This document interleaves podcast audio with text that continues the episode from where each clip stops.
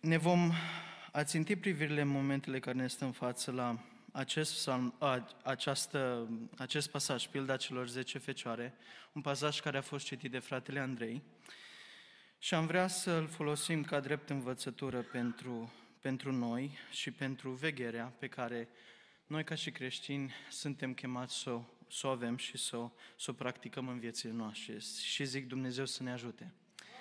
Până acum am uh, privit la pildele Domnului nostru Isus Hristos referitoare la împărăția lui Dumnezeu din Matei, din cartea Matei. Și ne uitasem la uh, pildele care um, începeau cu aceste cuvinte. Împărăția celor se aseamănă sau împărăția celor se mai aseamănă cu. Astăzi, prin ajutorul Domnului, am ajuns la Matei, capitolul 25, unde cuvântul Domnului arată pilda celor 10 fecioare. Și este prima pildă din cartea uh, Evanghelistului Matei, care de fapt vorbește despre viitor. Uitați-vă, de exemplu, la pildele precedente, pilda neghinei, în Matei 13 cu 24, acolo vorbise despre împărăția celor care se aseamănă cu un om. Era la momentul prezent. Pilda comorii ascunse și a mărgăritarelor. Împărăția celor se mai aseamănă cu o comoară la timpul prezent. Împărăția celor se mai aseamănă cu un negustor care caută mărgăritare frumoase la timpul prezent. Însă, uitându-ne la capitolul 25, la textul din seara aceasta, pilda celor 10 fecioare, acolo cuvântul Domnului spune că atunci împărăția cerurilor se va asemăna cu 10 fecioare. Timpul este la viitor și de aceea este important să ținem cont și de acest detaliu, pentru că necunoscutul de acum va deveni un cunoscut atunci.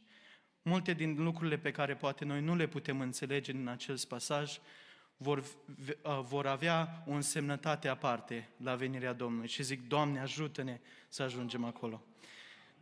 Mai departe, pilda talanților, din, tot din același pasaj, care este următoarea pildă, vorbește la viitor asemenea. Împărăția celor se va asemăna. Având toate acestea, uh, având acest lucru în, în minte, aș vrea să ne uităm și la uh, diferența între păcatul comiterii și păcatul omiterii. Atunci când un om comite o crimă, el are aceste două aspecte, mens rea and actus rea. El are um, acea, uh, acea capacitate mentală sau componentul acela mental că el vrea să comită o crimă și o face.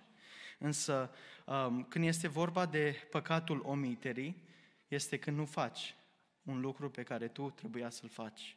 Uitați-vă în 1 Corinteni, capitolul 6 cu 9. Acolo este un pasaj biblic care ne vorbește despre păcate care sunt comise. Nu vă înșelați în privința aceasta nici curvarii, nici închinătorii la idoli, nici prea curvarii, malahiții, sodomiții, nici hoții, lacomii, nici bețivii, defăimătorii hărpăreții, nu vor moșteni împărăția cerurilor. Deci trebuie ca acești oameni să, să se angreneze într-o comitere a acestor fapte pentru ca ei să nu ajungă în împărăția lui Dumnezeu. Acesta este păcatul comiterii. Și, de pildă, dacă ne prinde un păstor sau un lider din biserică, practic, sau comițând aceste păcate, Desigur, există un efort al reabilității, există o disciplină și potențial o excludere a acelui membru din, din societatea bisericii. Dacă vine venirea Domnului, singura soluție este iadul pentru un om care comite un păcat. Însă, pe de altă parte, păcatul omiterei este puțin diferit, cu același efect. Uitați-vă, de exemplu, în Matei, capitolul 25, la versetul 25 cu 26, dacă n-am greșit referința, pilda talentului. Aduceți-vă aminte că erau cinci talanți care a fost dat unui om. Acel om l-a pus acești cinci talanți în negoț, au câștigat cu acești cinci talanți alți cinci talanți și Domnul, uh, stăpânul spune, bine rob bun și credincios, vino în odihna stăpânului tău. Vedem doi, un alt om care este dat doi talanți, acest om Uh, câștigă și el doi talanți mai departe și are același, aceeași binecuvântare. Bine, rob bun și credincios, intră în părăția Tatălui. Și este un om care primește un talent. Și acolo spune în versetul 25 că mi-a fost teamă, spunea el, și m-am dus de ți-am ascus talentul în pământ. Iată ce este al tău. Acesta este păcatul omiterii. El n-a făcut ceva rău cu banii aia, n-a făcut, n-a făcut o crimă cu banii aceia, n-a, n-a cumpărat ceva ce nu trebuia sau ceva care nu era moral, ci omul acesta a comis păcatul omiterii. Uitați-vă Matei 22, pilda anunții fiului de împărat. Cei poftiți la masă nu păcătuiesc într-un mod direct împotriva păcatului, ci omite invitația împăratului. Nu merg la nuntă. Uitați-vă, de exemplu, la cel care a fost găsit îmbrăcat cu o haină nepotrivită atunci când a intrat la masă. Ce a făcut omul acesta? A omis de a se îmbrăca corespunzător. De aceea, păcatul omiterii este foarte, foarte periculos, pentru că, deși nu este văzut în public, ea poate fi, poate fi un păcat uh, și este un păcat care ne uh, exclude accesul în rai. De aceea vedem în biserică oameni care nu se implică, oameni care poate nu fac voia lui Dumnezeu uh, în viața lor, cu talentul pe care Dumnezeu le-a făcut și atunci în ziua aceea se vor mira că nu vor putea intra în cer. Pentru că Dumnezeu i-a chemat la ceva și ei au omis să împlinească acel ceva în viața lor.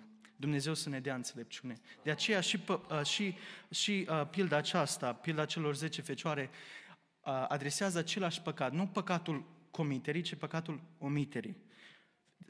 Cinci fecioare înțelepte care, sau nechipzuite, pardon, care au omis să ja un de lemn în vase. Învățătura de bază astfel este vegherea. De aceea, când nașterea Domnului nostru Isus Hristos, când Domnul Isus Hristos s-a născut în Ieslea din Betleem, acolo, uh, conform Vechiul Testament, oamenii de pe vremea aceea aveau multe profeții pe care să se bazeze și care să le creadă cu adevărat că Isus Hristos a venit și s-a născut în trup. Și totuși, n-am văzut pe nimeni care o să fie gata în așteptarea acestui Mântuitor. A venit Isus Hristos din cer. Dacă vă gândiți la astronauți, a, a aterizat și americanii pe lună. Nu a fost acesta cel mai mare eveniment. A fost acela când a venit Isus Hristos din înălțime și a aterizat pe pământ. Slăvit să fie Domnul. Atunci când El s-a întrupat și nimeni n-a cunoscut. Cu toate aceste prorocii, nimeni nu și-au dat seama. Uitați-vă în Matei, în Isaia, pardon, versetul 7 cu 12, 14. Domnul însuși îi va da un semn. Iată, fecioara va rămâne însărcinată. Și ce a spus la Maria? Tu care poate ai, ai, um, ai dormit uh, cu, cu logodnicul tău, în Mica 5 cu 2, și tu, Betlaeme Efrata, măcar că ești prea mic între cetățile de căpătenie lui Iuda, totuși din tine îți va ieși cel ce va stăpâni. Profeții care oamenii le cunoșteau, însă nu erau nimeni gata pentru prima venire a Domnului. Acum ne uităm la a doua venire a Domnului Isus Hristos și Isus ne spune în Matei 24 cu 36, despre ziua aceea și despre ceasul acela nu știe nimeni, nici îngerii din cer, nici Fiul și nici, uh, ci numai Tatăl, ci numai Tatăl. Dacă majoritatea ne-au știut pe, uh, timpul când va veni Isus Hristos la prima, prima venire a Lui, la nașterea Domnului, cu atât mai mult nu va ști când va veni a doua oară, pentru că nici nici um, fiul nu știe lucrul acesta. Dar, spune Iisus Hristos așa de frumos în versetul 42, vegheați, dar, pentru, ca să, pentru că nu știți în ce zi va veni Domnul nostru. Avem această datorie, noi ca și oamenii lui Dumnezeu, să veghem, pentru ca venirea Lui să nu ne cuprindă pe neașteptate. Și zic Dumnezeu să ne ajute. Amin. Așadar, în această uh, seară, cu ajutorul lui Dumnezeu, ne vom uita la trei lucruri care trebuie, la care trebuie să veghem. Sunt trei lucruri la care trebuie să avem mare atenție în așteptarea mirelui. Și aceast, acestea sunt. Trebuie să veghem, în primul rând, în privința sfințeniei, în privința curățirii și în privința plinătății Duhului Sfânt. Și zic Dumnezeu să ne binecuvinteze la toate. Amin. În primul rând, trebuie să veghem în privința Sfințeniei. Matei 25 cu 2, textul nostru. Atunci împărăția celor se va asemăna cu 10 fecioare. Dumnezeu aici nu folosește um, un alt, o altă terminologie, ci fecioria. Din punct de vedere pă- pământesc înseamnă puritate, înseamnă punere deoparte pentru cel care îți va deveni mire sau pentru, uh, pentru un caz nobil. Interesant că nu vorbește despre o mireasă, ci despre zece fecioare. Erau acestea domnișoare de onoare. Și atunci uh, aceste zece fecioare um, ilustrează creștinii Uh, acei oameni care se, se cheamă creștini, care se numesc creștini. Fecioria, din punct de vedere spiritual însă, o putem uh, înțelege prin conceptul acesta nașterii din nou. Uitați-vă, uh, nașterea din nou fiind această curățire de pecat pe care Dumnezeu o face în dreptul unui om. Uitați-vă în Ieremia 3 cu 6. Acolo cuvântul Domnului numește pe Israel, poporul ales, uh, ca fiind o femeie ușoară. Uitați-vă acolo, Ieremia 3 cu 6. Domnul mi-a zis pe vremea împăratului Iosia, ai văzut ce a făcut necredincioasa Israel? S-a dus pe orice munte înalt și sub orice copac verde și a curvit acolo. Erau poporul lui Dumnezeu și totuși Dumnezeu îi numește astfel. Ca mai apoi în Ieremia 31 cu 4 să arate un contrast diametral opus și acolo spune, te voi așeza din nou și vei fi așezată din nou. Tu, fecioară a lui Israel. Cum adică Dumnezeu cheamă un popor la un moment dat necurată, uh, o femeie ușoară și la un moment dat fecioară. Pentru că există acolo în Ieremia 3 cu 12 un aspect al curățirii. Uitați-vă acolo.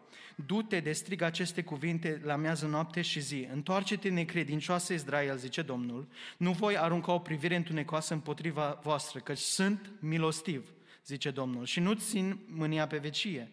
Recunoașteți numai nelegiuirea, ne recunoaște că ai fost necredincioasă Domnului, că ai alergat încoace și încolo la Dumnezeu străini, sub orice copac verde și că n-ai ascultat glasul meu, zice Domnul.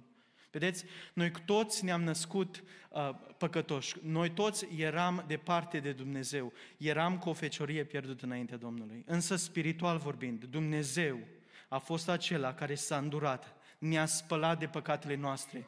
Suntem născuți din noi și El, prin al Lui sânge, noi suntem justificați înaintea Tatălui. Slăvit să fie Domnul! Aceasta este fecioria pe care Dumnezeu vrea să o avem și atunci când vom veni când va veni pe nord de slavă. De aceea 1 Corinteni spune așa de frumos, nu știți că uh, cei nedrepți nu vor moșteni împărăția lui Dumnezeu?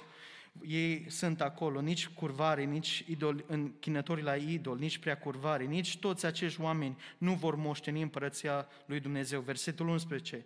Și așa erați unii din voi, dar ați fost spălați, ați fost sfințiți, ați fost curățiți, ne, neprihăniți în numele Domnului Isus Hristos și prin Duhul lui, și prin Duhul Dumnezeului nostru. Amin. Slăvit să fie Domnul. El este acela care ne-a spălat.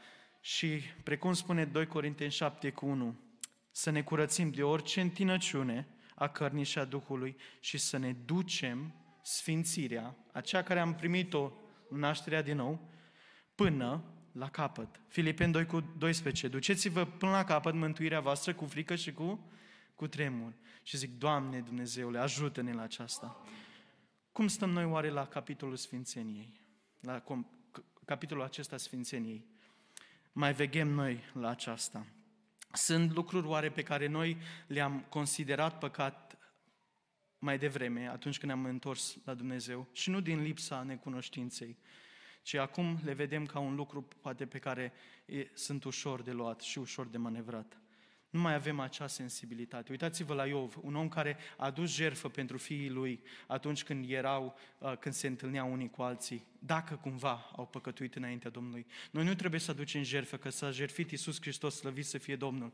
Dar când a fost ultima dată, oare, când am mers în post și în rugăciune, rugându-ne, Doamne, îndură-te și de mine, învăț starea mea păcătoasă, te rog frumos, dă tu har și biruință. Când a fost ultima dată când am făcut lucrul acesta?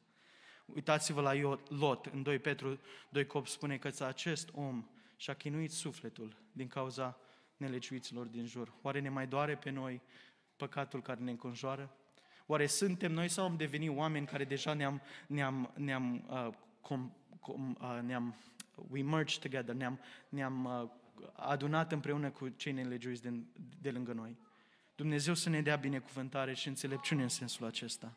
În al doilea rând, trebuie să vegem nu numai în aspectul sfințeniei, ci în aspectul credinței. Uitați-vă în versetul 2. Atunci împărăția cerurilor se va semăna cu zece fecioare care și-au luat candelele și au ieșit în întâmpinarea mirelui. Aceste zece fecioare credeau că mirele vine și datorită credinței pe care ele le aveau în suflet și în inimă, ele au intrat în acțiune și s-au pregătit, au luat candelele. De aceea, credința însoțită de fapt, ă, credința este evidențiată prin fapte. Oare mai credem noi că Isus Hristos revine? Uitați-vă în Matei, în Luca, pardon, 12 cu 42. Ă, Ispravnicul credincios, un pasaj frumos și voi da citire. Și Domnul a zis, cine este ispravnicul credincios și înțelept? Interesant, folosește aceeași aspect a feciorii înțelepte din pasajul nostru, pe care îl va pune stăpânul său peste slugile sale, ca să le dea partea lor de hrană la vremea potrivită. Versetul 43. Ferice de robul acela pe care stăpânul, la venirea lui, îl va găsi așa. 44. Adevărat vă spun că îl va pune peste toată avuția sa, dar dacă robul acela zice în inima lui ce? Stăpânul meu zăbovește să vină.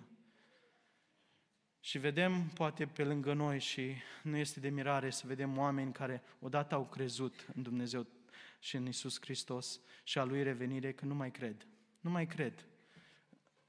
Uitându-se în lumea din, din prejur, ei nu mai cred că Isus Hristos va reveni. Întârzie ceva se întâmplă, poate n-a fost adevărat.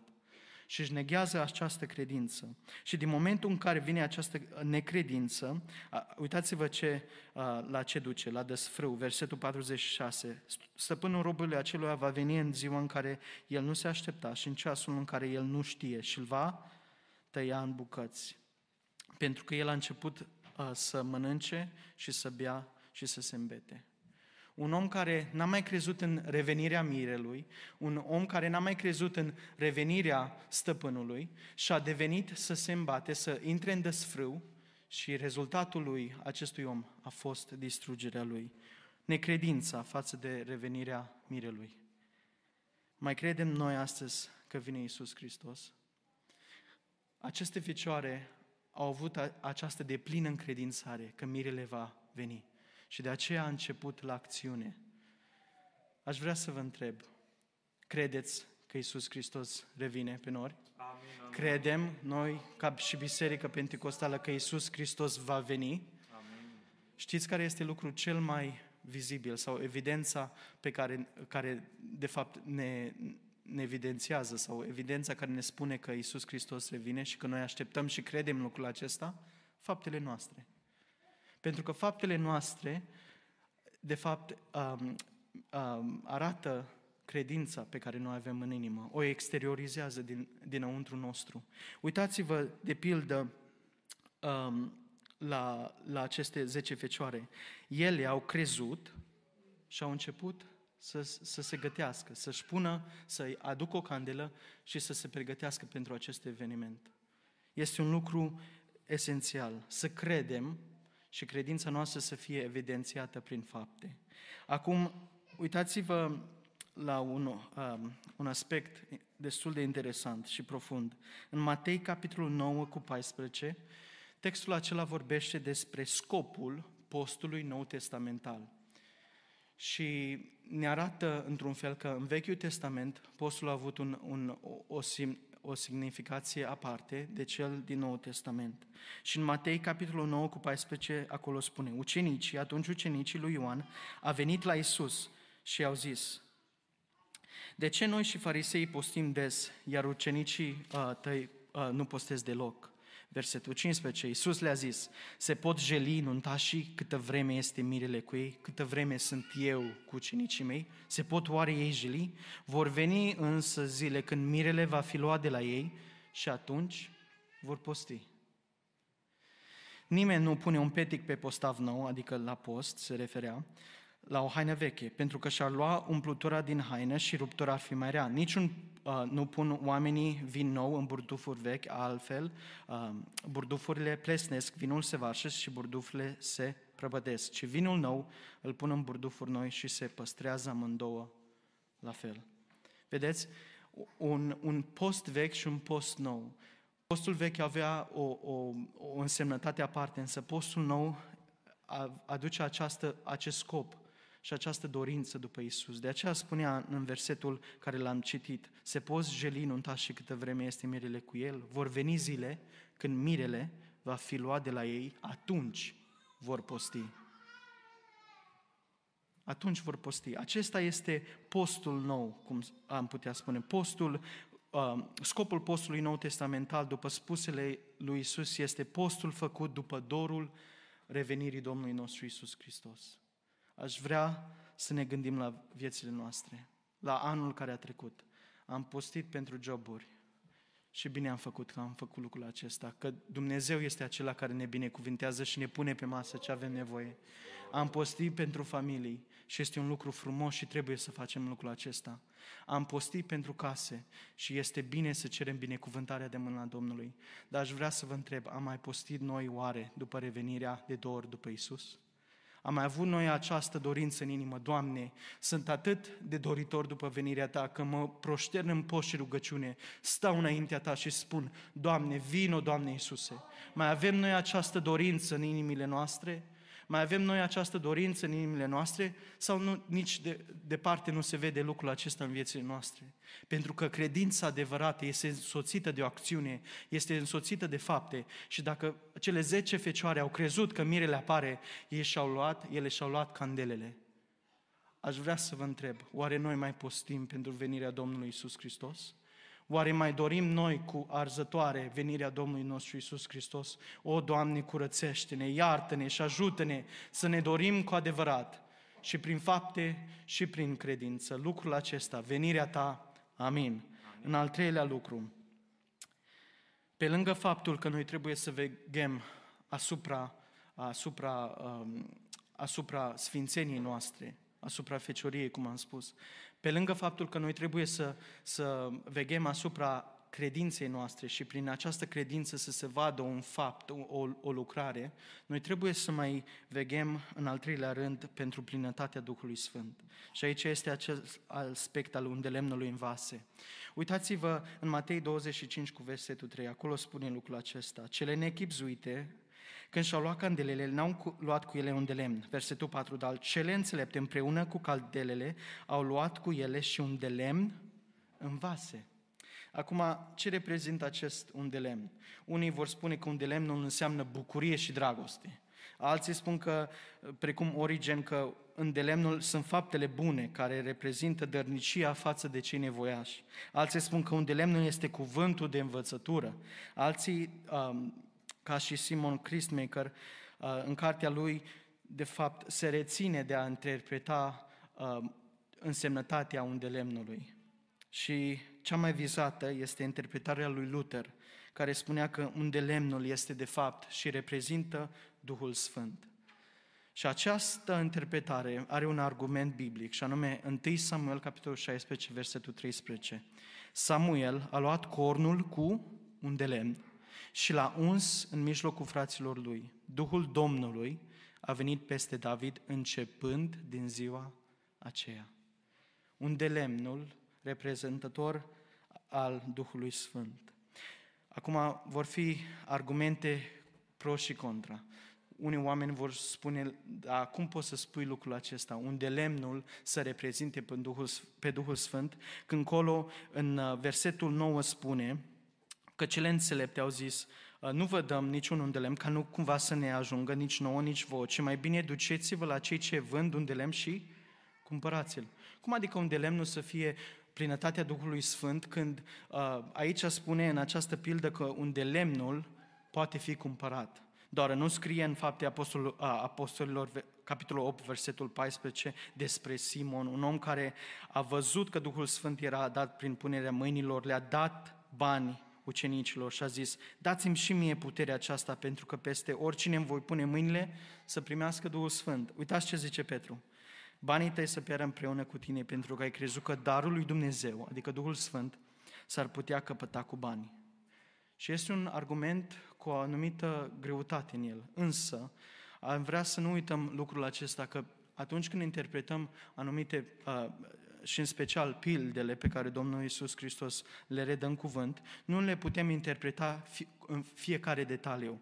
Aduceți-vă aminte ca un exemplu de acea pildă pe care Samuel îi spune lui David în Vechiul Testament.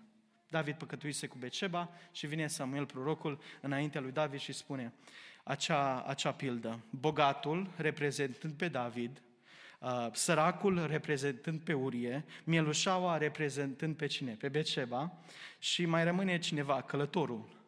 Cine e călătorul? Vedeți, nu putem să luăm o pildă și să să luăm fiecare parte din acea pildă și să le dăm o însemnătate. De aceea este important să ne uităm la, la întreaga imagine a unei pilde, la întregul mesaj, la mesajul care este covârșitor. De aceea pilda descrie unde lemnul Duhul Sfânt. Nu înseamnă că putem merge la extrem în a interpreta fiecare detaliu pe, uh, despre acest unde lemna Duhului Sfânt. În Isaia 55 cu 1, și vă voi da acest argument biblic, spune, voi toți cei însetați, veniți la ape, chiar și cel ce nu are bani, veniți și cumpărați bucate. Veniți și cumpărați vin și lapte, fără bani și fără plată. În alte cuvinte, Dumnezeu zice, ești împovărat de starea ta, vino la mine, cumpără, dar cumpără fără plată și ți se va da. Aici este, de fapt, înțelesul acestui, acestui lucru a, a cumpăra înseamnă a intra în posesiunea vieții trăite în puterea lui Isus Hristos. Așa spunea Isaia 55 cu 1. Așa spunea Dumnezeu. Vrei, ți sete, vino și cumpără apă, dar fără plată. Intră în această posesiune. Știu că n-ai bani și nu-ți cer. Cumpără fără plată. Intră în această posesiune. Și atunci, gândindu-ne la Matei 25, pilda celor 10 fecioare, dacă cineva spune că unde lemnul uh, nu poate fi însemnătatea Duhului Sfânt, pentru că nu-L putem cumpăra, Duhul Sfânt, putem folosi lucrul acesta. Și anume Isaia 55 cu 1. Dumnezeu spune să intrăm în posesiunea Lui, de aceea spune în a cumpăra. Și zic Dumnezeu să ne binecuvinteze. Noi trebuie ca oameni al lui Dumnezeu să fim plini de Duhul Sfânt. Cele zece fecioare înțelepte au fost niște uh, fecioare înțelepte care și-au pus un de lemn în vase și zic Dumnezeu să ne binecuvinteze și pe noi la aceasta. Și aș vrea să continui cu a face câteva diferențieri. Atunci când vorbim despre torțe sau făclii, când vorbim despre un de lemn în candelă și un de lemn în vase. Și voi fi specific. Uh, cu toții știm torțele sau făcliile. Sunt uh, un, uh, o metodă prin care oamenii uh, folosea în Vechiul Testament sau în, în istorie pentru a se deplasa în locuri de afară, nu în case, ci dacă mergeau în câmp pe timp de noapte, ei foloseau torțe, ei foloseau făclii. De aceea erau aceste uh, bote de lemn uh, lungi, um, velite cu material combustibil și astfel ei le dădeau foc pentru a vedea lucrurile mai bine. Și în Ioan 18 vedem lucrul acesta, că atunci când fariseii și garda romană a venit să-l, să-l aresteze pe Iisus în grădina Ghețimani, ei au folosit făclii. Deci erau lucruri pe care acești oameni um, le folosea făcliile în exterior, nu în, în casă, ci în, în afara casei, pentru a vedea lucrurile care se întâmplă afară. Acum, noi putem asuma faptul că cele cinci fecioare nechipzuite, care n-au mai avut un lemn în, în candele, au avut și ele aceste torțe. De ce spun lucrul acesta? Uitați-vă Matei 25 cu 6. Spune, acolo ne descrie timpul, spune, la miezul nopții. Înseamnă că afară era beznă. Nu puteai vedea nimic. Și mai mult, în versetul 10 spune, pe când se duceau ele, adică cele 10 fecioare nechipzuite, să cumpere un de lemn pentru ce? Pentru candele. A venit mirele, înseamnă că ele au plecat cu niște făclii, că nu putea să meargă niște, cu niște candele care de-abia mai pâlpiesc, să meargă afară să vadă un lucrurile și să-și cumpere un de lemn. Ele au trebuit să folosească torțe, să folosească făclii. De aceea Um, este important să facem acest, acest, această diferențiere. Fetele sau fecioarele acelea care erau nechipzuite și nu mai aveau un de lemn în vase, nu mai aveau un de lemn în vasele mici care le puteau ține în casă. Și aceasta este un lucru demn de observat. Atunci când vorbim de un de lemn în vase, uitați-vă în versetul 4, la cele uh, cinci fecioare înțelepte. Dar cele înțelepte împreună cu candele au luat cu ele și un de lemn în, în candele? Nu, în vase. Înseamnă că aceste fecioare uh, înțelepte au luat candelele, care aveau și, și candelele acelea un pic de un de lemn, dar au mai luat pe lângă candelele acestea și un de lemn în vase. Este un lucru demn de luat aminte. Versetul 9. Cele înțelepte le-au zis, nu vă dăm ca nu cumva să nu ajungă nici nouă, nici vouă. Era un de lemn care erau în vase și în candele care le ajungeau numai pentru ele personal. Și ne uităm la cele cinci fecioare nechipzuite, care au un îndelemn în candelă și care nu și-au luat un delemn în, în vase. Matei, versetul 3, 20, capitolul 25, versetul 3. Cele nechipzuite, când și-au luat candelele, n-au luat cu ele un de lemn. Deci el au luat candelele și în acele candele rămăsese un anumit uh, un de lemn, dar nu au mai luat cu ele un de lemnul în vase, pe lângă toate acestea. De ce spun acestea? Deoarece în versetul 7, acolo spune, atunci toate fecioarele acelea s-au sculat și s-au pregătit candelele și cele nechipzuite au zis celor înțelepte, dați-ne și nouă un de lemnul vostru, căci ni se sting candelele. Deci au avut puțin de un de lemn în candelele lor de la început. Însă ele nu mai își luase un de lemn în vase. Este important să cunoaștem lucrul acesta. Acum, revenind la starea noastră spirituală.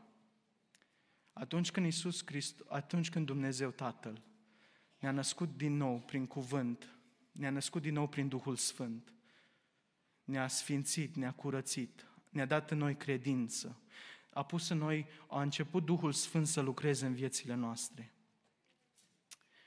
Oare de atunci am mai continuat și noi să luăm pe lângă candelele acelea, cu un de lemn puțin, să luăm și un de lemn în vase, în, în vase?